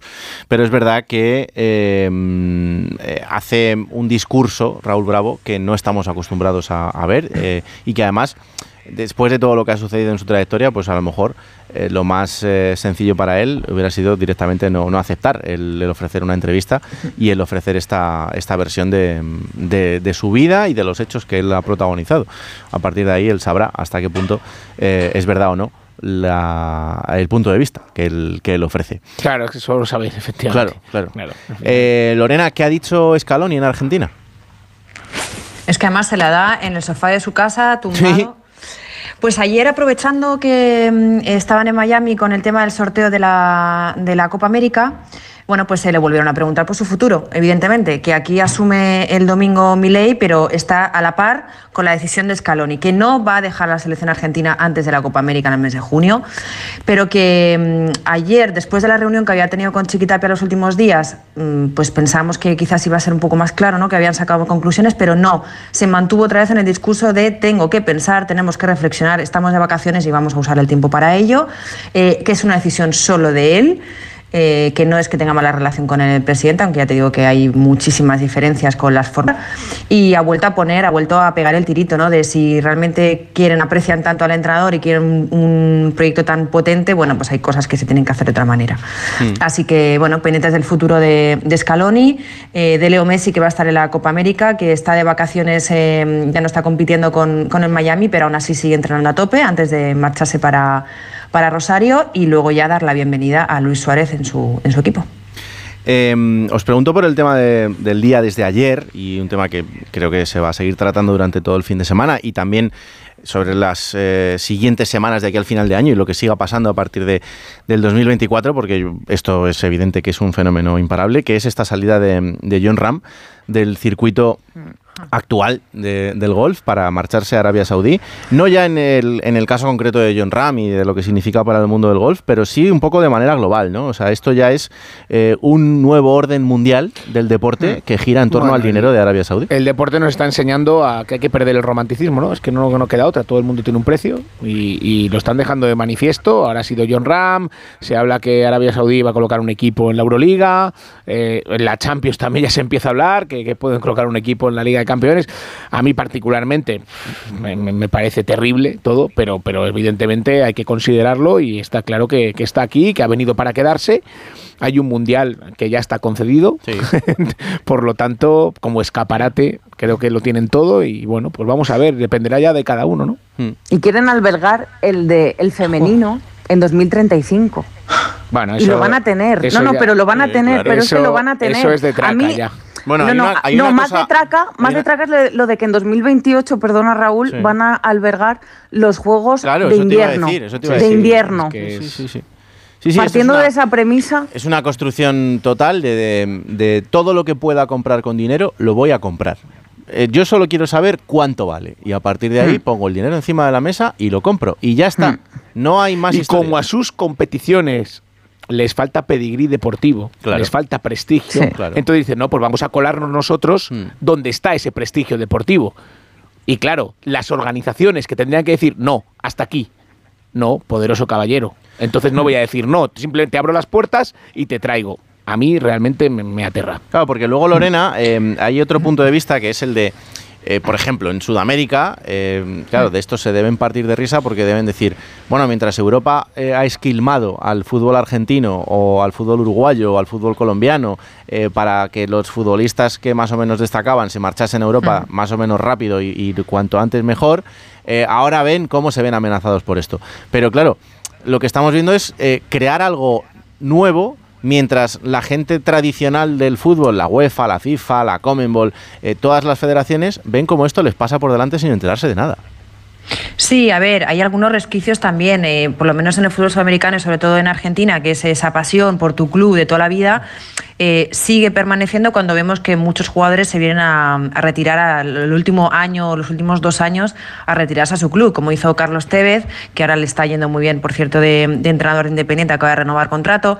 Son esos jugadores que, que vuelven pues, para ascender a su equipo, para salir campeones con River o, o con Boca Juniors. Bueno, so- es lo único, que, lo único que queda. Pero claro, si a lo mejor le dices que va a cobrar un millón de dólares o dos millones de dólares en Argentina, que encima la vida no va a ser fácil para un futbolista de élite por, por el tema de seguridad, y les dices que le vas a pagar pues eh, 15 en Arabia, pues seguramente acabe yéndose a, acabe yéndose a Arabia. Eh, Ancelotti lo ha dicho, me voy andando. Eh, lo que está claro es que, por ejemplo, la UEFA eh, debe reflexionar también y decir, oye, ¿qué, es- qué está No, pasando? y- ¿Cuál es el modelo? y mira, y por ejemplo con Ancelotti, que antes le he halagado, creo que yo voy a ser crítico hoy con Ancelotti. Yo Hmm. creo que él, siendo la figura que es, Hmm. no debe mandar ese mensaje. Bueno, luego ha dicho, eh, es una broma, yo... eh, sí, tengo las espaldas cubiertas. sí, cada uno sabrá lo que Ya, tiene pero, que hacer. pero Ancelotti, que ha sido un jugador extraordinario, que ha jugado en clubes de un prestigio tremendo, que ha jugado mundiales, que ha ganado Copas de Europa como jugador y como entrenador, que es una figura, una referencia en el mundo del fútbol. Yo, y, en- y ha sido una referencia en el fútbol europeo. Mm. Yo creo que debería cuidar un poquito más el mensaje, más allá de la broma y de la flema que él tiene, que Pero ya la sabemos todos. él, pero al fin y al cabo, él ya está, ya está de vuelta. Él sí que podría. Y Por eso, pero por eso más importante todos. aún, más Lo importante que no aún. entendemos es que jugadores de 22, 23 años. Veiga, a mí me ha sorprendido, por ejemplo, de Marcelo Gallardo, que se ha ido a Arabia también. Cuando ha tenido Sí. un montón de ofertas en España y las ha rechazado porque quería ese tiempo para, bueno, pues para. Había estado muy quemado también después de ocho años en River. Pero ha preferido el dinero a decir, Arabia, voy a ver porque- si en porque, Europa claro, puedo ser lo que fui en resolver la River. vida mm, de toda su familia y varias generaciones. Pero aún así me sigue costando, me sigue chirriando mucho cuando veo jugadores y entrenadores que, que tienen que competir. O sea, es para sentarles en la mesa y decirles, bueno, ¿tú qué quieres? O sea, ¿tú por qué juegas al fútbol? Claro. Y, Va, y- es que y- juega por dinero, y que está vuelvan claro. atrás, o sea, que vuelvan a, a cuando decidieron ser futbolistas, qué es lo que representa para él, para sus familias, para, para, para su origen. Y, ahí eh, empezar a entender o a reconstruir un poco hacia dónde vamos, hacia dónde van ellos, porque yo creo que ahora ya ellos mismos están perdidos. O sea, les pone eso y es como que les hace los ojitos, pierden el oremus, desde luego. Es que son decisiones morales, no deportivas, las que van a tomar los futbolistas, ¿no? Yo creo, a, eh, a partir de ahora, porque evidentemente a nivel futbolístico es un paso atrás. Por lo tanto, no es una decisión deportiva, es una decisión moral.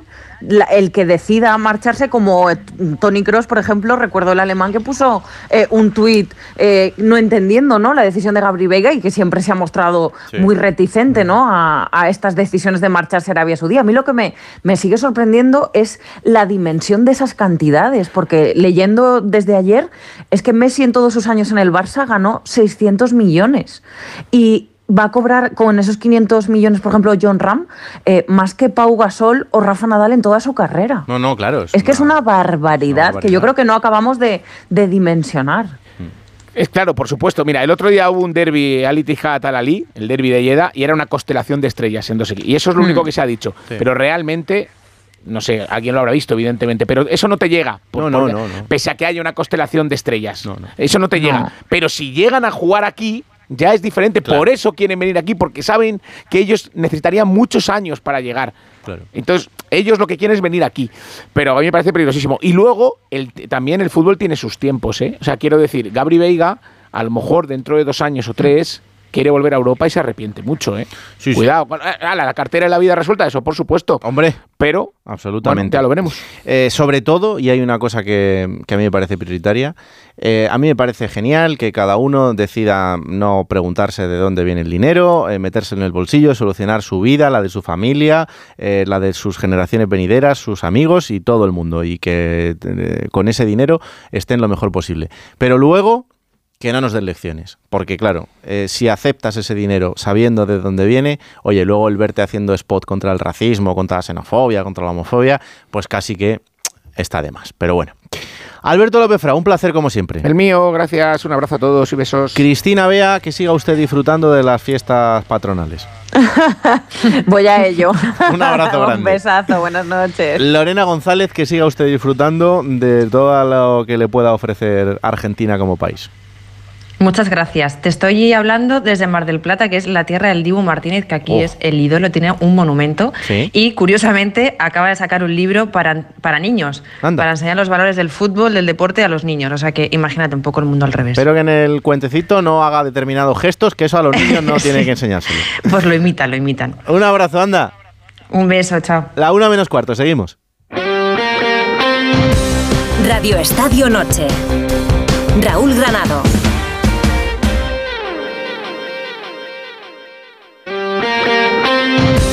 Radio Estadio Noche. Raúl Granado. Seguimos adelante en este Radio Estadio Noche de viernes y mañana a las 9 se juega el partido entre Mallorca y Sevilla, un partido especial para dos equipos que eh, en este momento de la temporada necesitan de manera importante, como todos, eh, sumar de, de tres en tres, porque entre otras cosas el Mallorca es el equipo que más partidos ha empatado en esta competición desde que arrancó 8 de los 15 que se han disputado hasta ahora, pero hay que decir que el equipo Bermellón todavía no ha entrado en puestos de descenso. Así que eh, por eso todavía no, no tiene que, que preocuparse. Y nos atiende a esta hora de la noche y lo primero que hago es agradecérselo un montón uno de los futbolistas del Mallorca que es Sergi Darder. Hola Sergi, ¿qué tal? Buenas noches. Hola, buenas noches. Pues eh, mil gracias por atendernos eh, en una noche de viernes. ¿Y cómo estás? Bien, con ganas, con ganas de, de ganar. que Al final lo, lo bonito del fútbol es ganar y este año pues eh, está costando un poco más de lo, de lo esperado. Claro, es que si, si ves el, el dato frío dices, bueno, el Mallorca lleva 10 partidos sin ganar, pero, pero no habéis entrado en descenso todavía, que es lo que siempre acaba diciendo el míster. Bueno, sí, pero creo que eh, al final es un poco por demérito de, eh, de los demás o de la liga en ese sentido, un poco pues eh, que está demasiado igualada y que, que cuesta mucho ganar. Eh, al final tenemos que mirarnos a nosotros mismos, eh, ser exigentes con nosotros y saber que, que con esta dinámica de puntos al final, por mucho que no hayamos entrado, lo normal es entrar. Entonces, lo que tenemos que hacer es ganar, pero bueno, todo lo que no sea que los otros también sumen, pues, eh, pues también nos ayuda a no estar en descenso que se ve, de otra manera. Sí, sí, desde luego. Eh, no sé mm, eh, si os parece que está siendo un arranque de liga raro en cuanto a que hay equipos, pues, pues no sé, el Celta, el Sevilla, e incluso Sasuna, que, que lo habíamos visto hacer otras cosas en las últimas temporadas, que, que no terminan de, de arrancar o que al menos no terminan de ser eh, equipos regulares. Y eso hace que en, que en esa zona baja haya mucha gente metida en, en este lío y que no se pueda despistar. Sí, es una liga que ni nosotros mismos entendemos. Eh, ya te digo, creo que eh, está costando muchísimo ganar a todo el mundo, menos eh, a los grandes, y te metería al Girona, que, que está haciendo una cosa eh, fuera de lo normal. Los demás te diría que están haciendo temporadas eh, regulares, normales eh, o malas en ese sentido, así que ya te digo, nosotros no estamos haciendo la temporada esperada. Hay otros equipos también que seguramente tenían otras aspiraciones eh, que ahora mismo se ven metidos también en una, en una lucha pues eh, fea que por suerte es de muchos equipos, porque con los puntos que llevamos lo normal es estar tres, cuatro equipos y bueno, eh, tenemos a dos partidos, a otros a otros tantos y estamos siete, ocho equipos metidos ahí. Así que ya te digo, es un poco eh, a lo que agarrarnos dentro de que no estamos eh, bien en cuanto a puntos. Creo que en cuanto a, a competir, al final si empatas ocho partidos es porque estás en, en el partido de todos. Eh, y creo que hem- hemos merecido mucho más en, en muchísimos. Y, y te diría que el único que hemos ganado es el que menos hemos merecido. Así que te digo, está un poco. Mira si está rara la liga, que, que bueno, eh, cuando ganas eh, no lo mereces y cuando no ganas es cuando lo mereces. Así que, bueno, está raro, está raro el campeonato. sí. Sí, sí, desde luego que sí. Eh, tres partidos para acabar el 2023, que son tres partidazos eh, para vosotros. Sevilla, Almería y Osasuna. Es que, es que puede marcar mucho este, este final de año y la manera de arrancarlo. Sí, sí, sí, veníamos, sabíamos que nuestro calendario al inicio era, era complicado porque ganar fuera de campo siempre es, siempre es jodido y en casa nos han tocado rivales muy fuertes. Y sabíamos que los últimos cinco eran Alavés, Cádiz y los tres que, acabas de comentar y sabíamos que nuestra liga iba a pasar por ahí, es decir, nuestra tranquilidad en esa segunda vuelta pasaría por eso. Ya te digo, creo que en los dos partidos que hemos jugado eh, hemos merecido, no sé si ganar los dos, pero sí que al menos sumar cuatro puntos es seguro no hemos tenido esa suerte o esa efectividad de cara a gol, que al final es lo que también eh, cuenta, eh, que no vale solo con tener ocasiones, sino que hay que meterlas. Y ya te digo, eh, esos tres partidos tenemos que, que ser muy fuertes, ganar desde ya y, bueno, eh, sobre todo ganar este este mañana, que digamos, para, para partir de aquí ya eh, verlo todo de otra manera y, y que nos dé esa confianza que necesitamos todos ya. Em, ¿Es mejor o peor enfrentarse a un Sevilla que está en, en este punto? Bueno, a ver, eh, enfrentarte a Sevilla siempre es complicado, eh, porque es un equipo que miras hombre por hombre, jugador por jugador y, y no, no, no, consigues entender por qué están en esa situación. Pero bueno, eh, prefiero enfrentarme a un Sevilla que viene con dudas, a un Sevilla que viene en puestos Champions y luchando por otras cosas. Eh, dicho esto, eh, si alguno piensa que el Sevilla por estar ahí es un rival más fácil que otros años, se equivoca. Nosotros sabemos que es un partido muy jodido, muy difícil, pero ya te digo también, nosotros eh, el Mallorca el año pasado yo no estaba, pero en casa ganó muchísimos partidos y compitió en todos. Este año, si no me equivoco, solo hemos perdido un partido 1-0 en casa, los demás los hemos empatado, así que ya te digo, nosotros también competimos y sabemos que será un partido bastante, bastante igualado. ¿Y te da la sensación, por lo que pasa en, otras ciudades, que, mm, que, hay que quejarse de los árbitros eh, siempre para que, para que haya un poco de jaleo y para que por lo menos te tengan en, en consideración o no? A ver, es verdad que parece que el que, se, que más se queja después al final le, terminan compensando un poco, pero yo creo que es eh, más el destino que, bueno, que al final ser, ser árbitro es muy difícil. Eh, eh, bueno, yo creo que hace, hace muchísimos años que la figura arbitral está un poco, estaba desprotegida en ese sentido porque es que es muy complicado.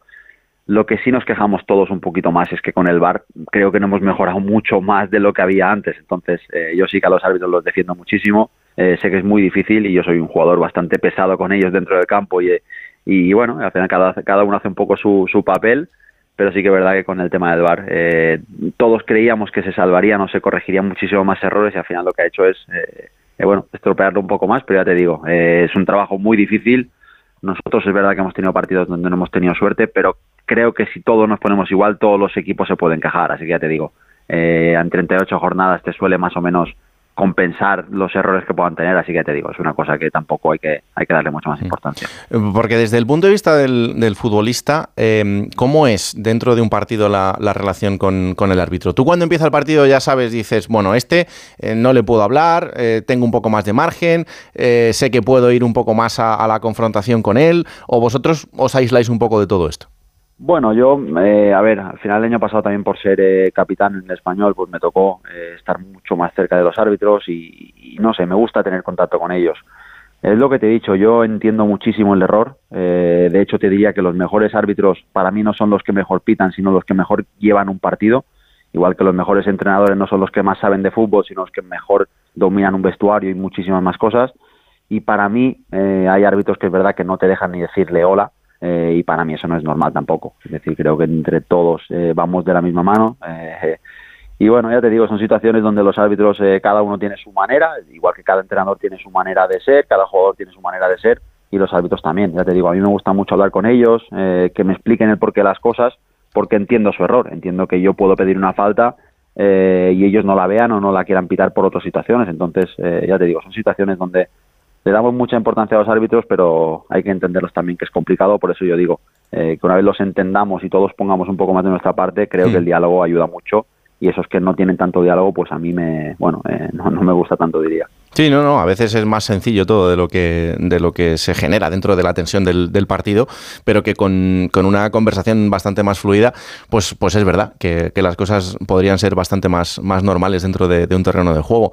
Em, ¿Tú cómo estás, Sergi? Porque la temporada no sé si mm, está siendo como te la imaginabas eh, en el arranque.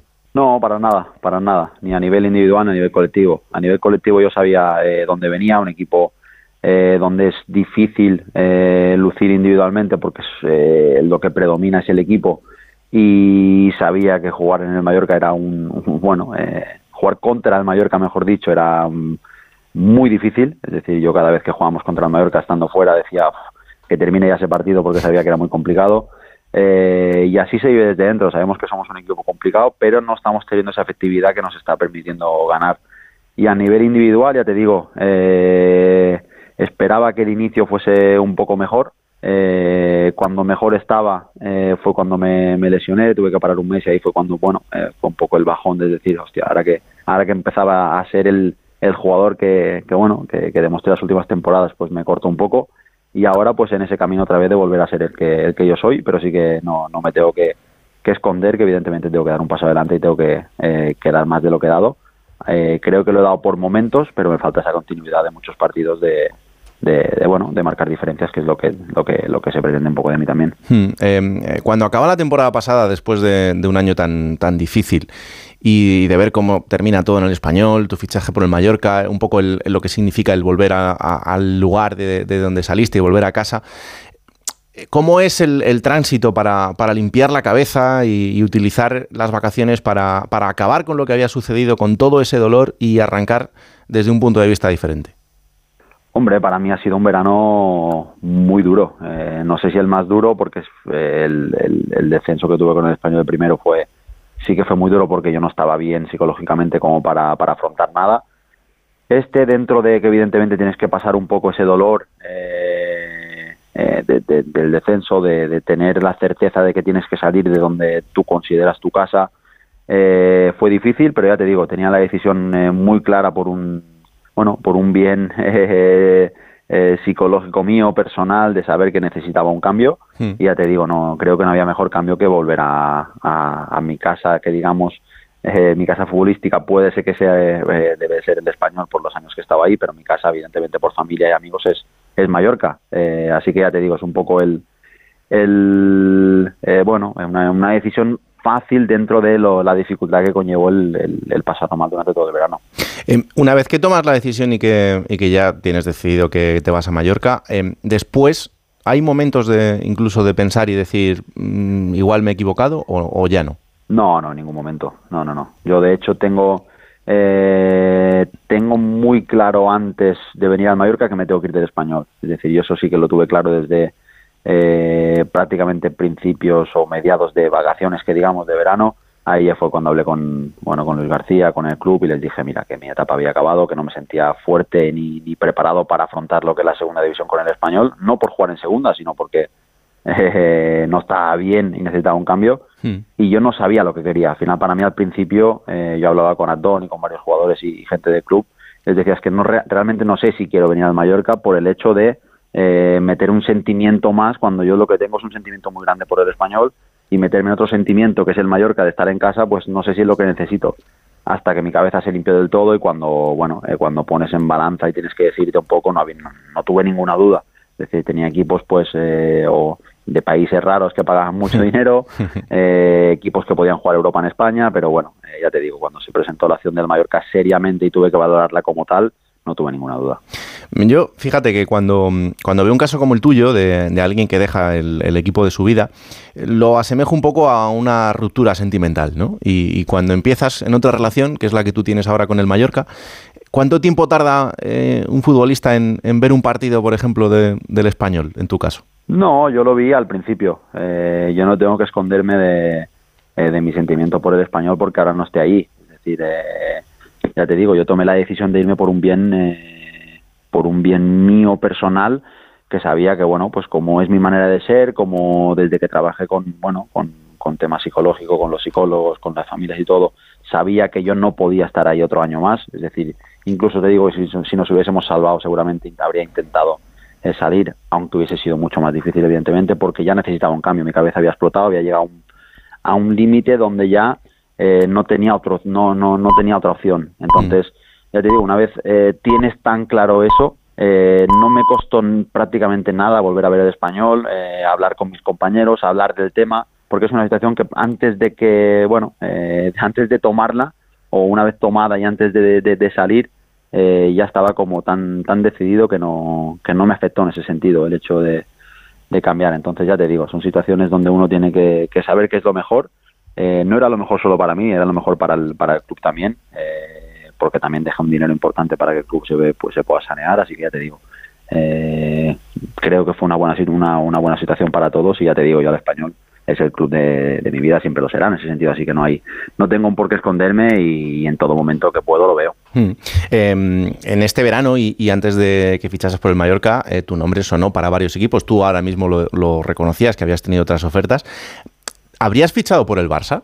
es, una, es una buena pregunta. Al final eh, tuve la posibilidad. Eh, cuando dices tienes la posibilidad, no tienes el contrato delante, ni mucho menos. Es decir, no es una cosa que digas si, si firmo el papel mañana estoy ahí, ni mucho menos, pero sí que, bueno, eh, está el tanteo, bueno, pues de, que los agentes hacen su trabajo, de que los clubes hacen su trabajo y, y de que se te presenta la oportunidad. Eh, yo tuve unas horas, te diría, de, de mucha rayada, porque al final hablas con gente del, del, club, del Barça, que te generan el proyecto, te presentan todo y es, eh, bueno, eh, es duro tener que decir que no a, a un equipo que va a luchar por ganar la liga, pero ya te digo, cuando lo pensé fríamente, en ningún momento sabía que era imposible. Es decir, sabía que en mi cabeza no me permitía eso que, era imposible que yo fuese al, al Barça del, eh, viniendo del español, así que te digo, no, no hubo ni un 1% de, mi parte en ese sentido de, poder ir. Mm, esas horas eh, debieron ser para poner una camarita ahí en, la habitación de, tu casa y, verlo todo, porque... No, hubieron, sí, hubieron muchas llamadas, muchas llamadas a, amigos, a, sobre todo, y más, más que amigos, eh, hablé con mucha gente del entorno del fútbol. Es decir, porque al final los amigos y la familia todos me decían lo mismo. Vete al Barça, es una oportunidad que no, que no vas a no vas a tener otra vez en la vida. Pero cuando hablas con gente que de verdad sentía el club, que de verdad sentía el español, pues, por ejemplo, una persona que, que creo que es eh, un amigo, un padre, en ese que eh, puede ser Tommy Encono, por ejemplo, en español, se lo comenté. Le dije, me ha pasado esto, mm, no sé, no, no, sé qué hacer. Sé que no debo ir, pero te pregunto cómo es y evidentemente cuando hablas con gente así te, te, aclara un montón las ideas y te, te, dice ya está, es decir, no, no, no me lo puedo ni plantear, así que son cosas que te pasan, que tienes que valorarlas evidentemente, que tienes que dejar pasar los días también para que se enfríe todo, pero yo al prácticamente, no, no, no quiero decir al momento, pero sí al, al paso de las horas ya sabía que, que mi sentimiento por el español era uno tan grande que no, no me permitía lo otro. Hmm. Eh, oye, Sergi, y mm, dentro de, todo esto, al final en la toma de decisiones y también en lo que pasa el día a día, el otro día, fíjate, hablaba con, el jefe de prensa de, un futbolista muy importante de primera división y me decía, muchas veces em, el rendimiento de un futbolista depende también de lo que le pasa cuando llega a su casa. y esta parte no se ve y muchas veces tampoco se sabe ni se conoce. En tu caso, sí que, por ejemplo, lo has verbalizado eh, en aquella temporada del, primer descenso del español y todo lo que pasó em, mentalmente o psicológicamente en esos momentos. ¿Se llega a aprender a convivir con este tipo de cosas o más que nunca es, es muy importante que el futbolista tenga la edad que tenga, tenga un apoyo en este sentido? A mí, es decir, hay diferentes problemas. Eh, para mí había uno muy, muy, es decir, eh, o que te venga del fútbol al tema familiar o del tema familiar al fútbol a mí era el fútbol eh, lo único que me, que me jodía la vida en ese sentido, por decirlo así. Yo llegaba a casa y con mi familia no tenía ningún problema. De hecho, no quería hablar de fútbol con ellos, no tocaba el tema, simplemente me encerraba en mi habitación y no quería saber, eh, saber nada. Y al final, pues mira, eh, lo pasan, te diría incluso peor ellos que yo en ese sentido, porque ven que no, que no pueden hacer nada por ayudarme porque soy yo el que estoy cerrado en banda. no sé cómo explicarlo, es una situación muy, muy dura, donde ahora mismo me siento fuerte y preparado para afrontar cualquier cosa. Para mí lo fácil habría sido quedarme en el español, te quedas ahí toda la vida, estás en segunda división y, no pasa nada, pero yo sabía que tenía que afrontar diferentes retos para estar bien eh, conmigo mismo psicológicamente. Pero sí, son, son momentos duros que tienes que aprender y ya te digo, fue un año, ese año fue muy duro, muy, muy, muy difícil, porque es lo que a veces cuesta entender, que los futbolistas somos personas, eh, todos tenemos problemas. En ese sentido, te digo, yo no tenía ningún problema que me llevase a ello. El problema era el fútbol. no, no es que tuviese una enfermedad de algún familiar o cualquier cosa que te pueda llevar a estar mal en el fútbol. El mío era prácticamente todo futbolístico, pero pero sí que, ya te digo, somos personas y al final las cosas nos afectan como cualquier eh, otra persona. ¿Te has reconciliado con el fútbol? Sí, totalmente, totalmente. Lo veía imposible, pero ahora mismo disfruto eh, más que nunca. el hecho de estar en Mallorca también me da muchísima fuerza. El hecho de acabar un partido y yo me fui con 13 años de mi casa y he vuelto con 29. Ya te digo, son 16 años fuera que al terminar un partido te comes lo bueno y lo malo solo con tu mujer. Es decir, ahora poder acabar un partido y tener a tu padre, a tu madre, a tus hermanos, a tus amigos esperándote fuera es algo que no había vivido en mi vida y, ya te digo, es decir, eh, eh, por eso me da rabia también el no estar ganando porque no me quiero imaginar si soy feliz, eh, no, no del todo evidentemente porque no ganas, pero si soy feliz empatando y perdiendo eh, me refiero de estar en casa, no feliz de perder ni empatar ni mucho menos, que no se confunda un poco lo que quiera decir. Imagínate ganando ese sentido la felicidad que me puede transmitir el fútbol. Mm. Em, cuando, cuando tienes todo lo, material a tu alcance y, parece que, una cosa va ligada a la otra, el momento en el que te das cuenta de que estás perdiéndote cosas importantes que le pasan a tu familia, a tus amigos eh, más cercanos, ¿cómo se digiere? Bueno, yo es que ya te digo, eh, cuando me fui con 13 años no valoraba nada, es decir, ahí lo pasabas mal y nada, pero si hablamos del tema desde que soy eh, profesional, es que para mí mi vida ha sido siempre el fútbol. Entonces, eh, cualquier aniversario que haya podido perderme de, bueno, de cualquier cosa, no le daba importancia. Por ejemplo, mañana es el cumpleaños de mi hijo y yo no voy a estar con él celebrándolo. Es decir, me voy al hotel todo el día y terminar el partido ya no su cumpleaños. Entonces, eh, ¿me importa? Mm, si te soy sincero y por muy feo que sea decirlo, no. ¿Que me gustaría estar? Joder, pagaría mucho dinero por poder estar con él. Pero para mí mi vida es el fútbol y mi cabeza mañana está el partido y no el cumpleaños de mi hijo. Entonces ya te digo, son situaciones donde eh, para mí, eh, una vez tengo todo lo que es, eh, si hablamos evidentemente de que mi hijo está enfermo, que le pasa algo, el fútbol pasa a ser no segundo, sino no existe. Claro. Pero en situaciones donde te pierdes cosas un poco, bueno, eh, que el fútbol pueda compensarlo, ya te digo, mi vida es el fútbol en ese sentido, así que lo demás, sé que a mi hijo lo va a disfrutar cuando acabe el partido o al día siguiente, aunque no sea su cumple y, y no habrá problema por ello.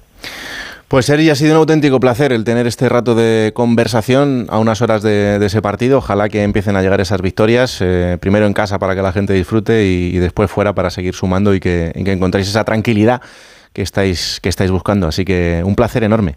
Eh, Eso esperemos, esperemos ganar eh, desde ya y que nos dé esa, esa confianza a todos. Así que nada, un placer y muchísimas gracias. Un abrazo, Sergi. Un abrazo, chao. Radio Estadio Noche. Raúl Granado.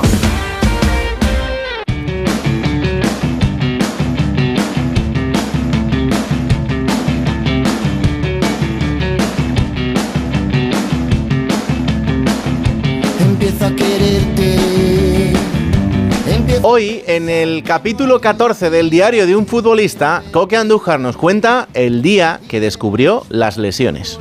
Buenas noches a todos. Hoy Raúl me preguntaba por las lesiones que había sufrido durante mi vida y lo que habían supuesto para mí.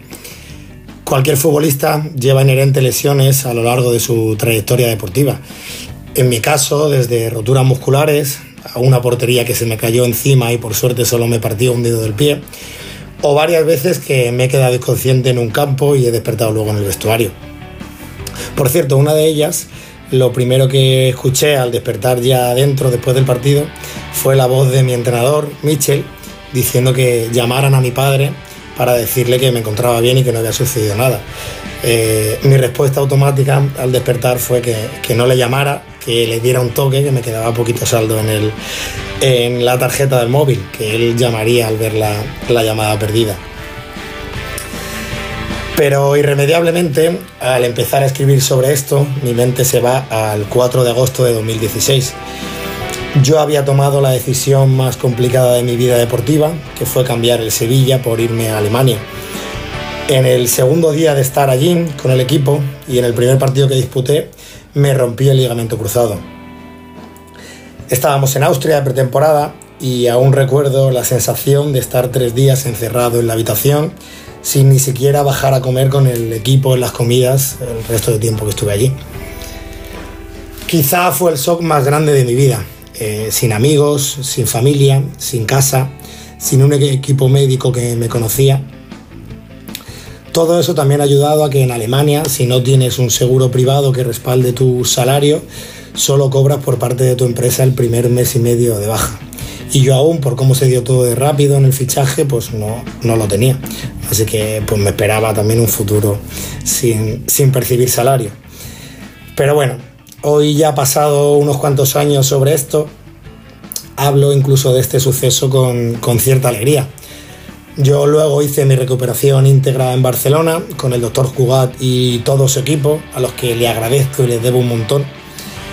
Pero hablo con alegría porque una lesión de larga duración te da tiempo para, para pensar y para aprender. Te da tiempo para mejorar, para formarte en otras cosas incluso, pero sobre todo te da tiempo para superarte.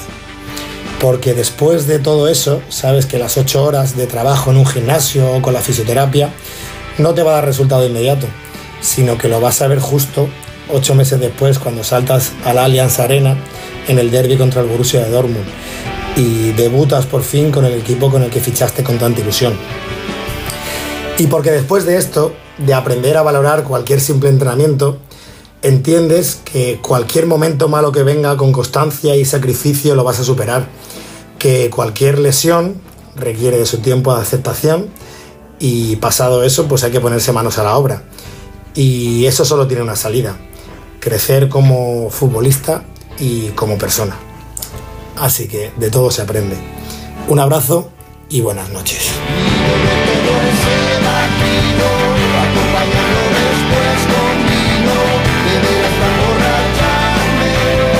Venga, vamos a por la agenda del fútbol internacional, todo lo que no te puedes perder este fin de semana, como siempre, de la mano de Mario Gago.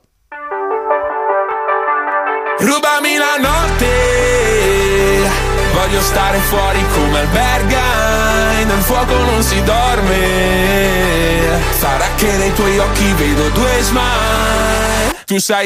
Hola Raúl, fin de muy futbolero antes de la última jornada de la fase de grupos de la Champions League. Aquí cinco partidazos que no hay que perderse. 1. Aston Villa Arsenal. Los villanos entrenados por Emery están imparables. El miércoles ganaron al City y son terceros a cuatro puntos de los Gunners, que son los líderes. Arteta viene de sufrir lo indecible contra el Luton. Victoria en el minuto 97 con gol de Declan Rice que les hace soñar con ser campeones. En Villa Park, el sábado a las seis y media, los locales buscarán otra victoria delante de los suyos, un lugar donde no pierden desde febrero del año pasado, contra precisamente el Arsenal. 2. Atalanta, Milan. Los rossoneri están ligeramente desenganchados de la lucha por el campeonato entre Juve e Inter, a 4 y 6 puntos respectivamente, pero todavía tienen margen para recuperar. Obligatorio vencer en Bérgamo para ello antes de jugársela en la última jornada de Champions en casa del Newcastle. Con la vuelta de Giroud en el Jewish Stadium el sábado a las 6 de la tarde. 3. Borussia Dortmund, RB Leipzig. Duelo entre el cuarto y quinto de la Bundesliga con un punto de ventaja para los de la Red Bull. Ambas escuadras están sufriendo en la competición local el desgaste de la Champions, donde eso sí, ambos ya están en octavos de final. Esto también es el sábado, a las 6 y media en el Signal y Dunapa. 4. Besiktas, Fenerbahce. Derby de Estambul entre la parte europea, los locales, y la parte asiática. En esta ocasión los visitantes, con Edin Dzeko y Tadic como figuras, defienden el liderato. Están igualados a puntos con el Galatasaray. El sábado, también el sábado, a partir de las 5 de la tarde en Vodafone Park. 5. Final del MLS. Columbus Crew, Los Ángeles. El equipo de Chiellini, actuales campeones, contra el de Cucho Hernández, el ex del Getafe, que lleva 23 goles y 10 asistencias en 36 partidos esta temporada. En el Lower.com Field, si se llama así el estadio, a partir de las 10 de la noche del sábado, The Crew contra Black and Gold.